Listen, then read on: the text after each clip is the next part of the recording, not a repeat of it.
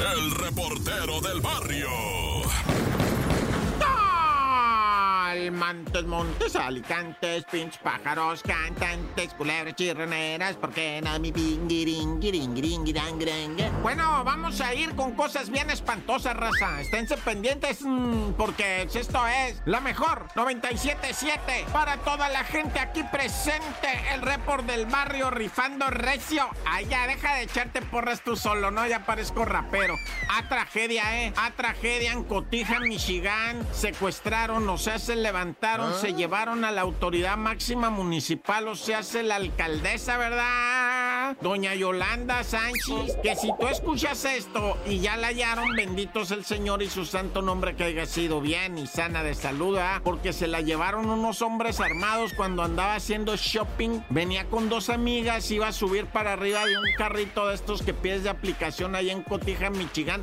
Que sabes que yo pasé una vez por Cotija y compramos queso. Queso ah. Cotija es de allá, güey son italianos. Por eso doña Yolanda, ¿verdad? Eh, se mira muy rubia, ella muy blanca, así, ahora sí que natural. Pues que son italianos ahí en Cotija, Michigan. De neta, güey, allá llegaron muchos, eh, o sea, se, colonias, ¿verdad? De italianos cuando se hicieron las guerras del siglo XX, por allá, principios, mediados, ¿verdad? Y se vino la gente de allá, Pacatlán, de las Colinas Pintas, porque vivían de lo más horrible y cuando llegaron aquí dijeron, oh, paraíso. Y se asentaron allá para Michoacán, para el lado de Para el lado de... Ah, pues también en este Nueva Italia, claro, pues cómo no. Pero bueno, mucho verbo debilita, ojalá y verdad. O sea, la alcaldesa que ole no aparece, se la llevaron los malandros.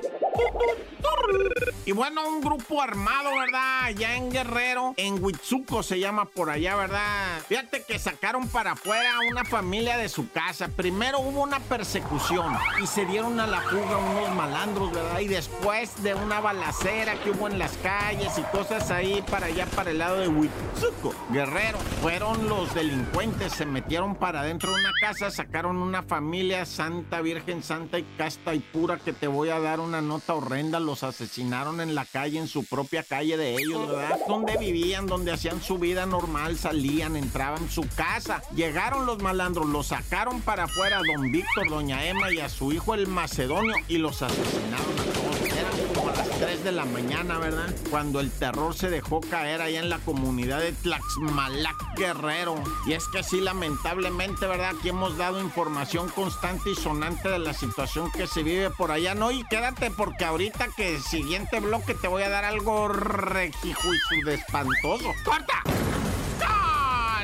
Montes, Montes, Alicantes, Pintos. Oye, vamos a unas notitas de Guatemala, ¿no? Pues resulta ser que la comunidad guatemalteca conmovióse hasta lo más profundo de sus huesos. El fin de semana nos enteramos todos que allá en Guatemala una chiquilla de 17 años iba en su moto, en una de esas este, que le llaman scooter, ¿verdad? Y pues lamentablemente tuvo un accidente de tráfico, un camión se le abalanzó, la golpeó, la tiró, la atropelló, ella murió, pero quedó viva su perrita, una cachorrita hermosa que traía en la moto, así como pues su bebé, ¿verdad? Y la cachorrita quedó viva, ya la agarró el novio, se la quedó el novio, se llama calcetitas y pues es toda una cuestión ahí porque vieras la moto, cómo quedó y la muchacha y luego la perrita estaba a un lado, sentadita, esperando, ¿verdad? Ay, no, qué tragedia allá en Guatemala. Y mucha gente va a apoyar, está apoyando ya para pues la sepultura de esta muchachita y todo. Ay, cuánta cosa tan horrible ahí te va otra peor.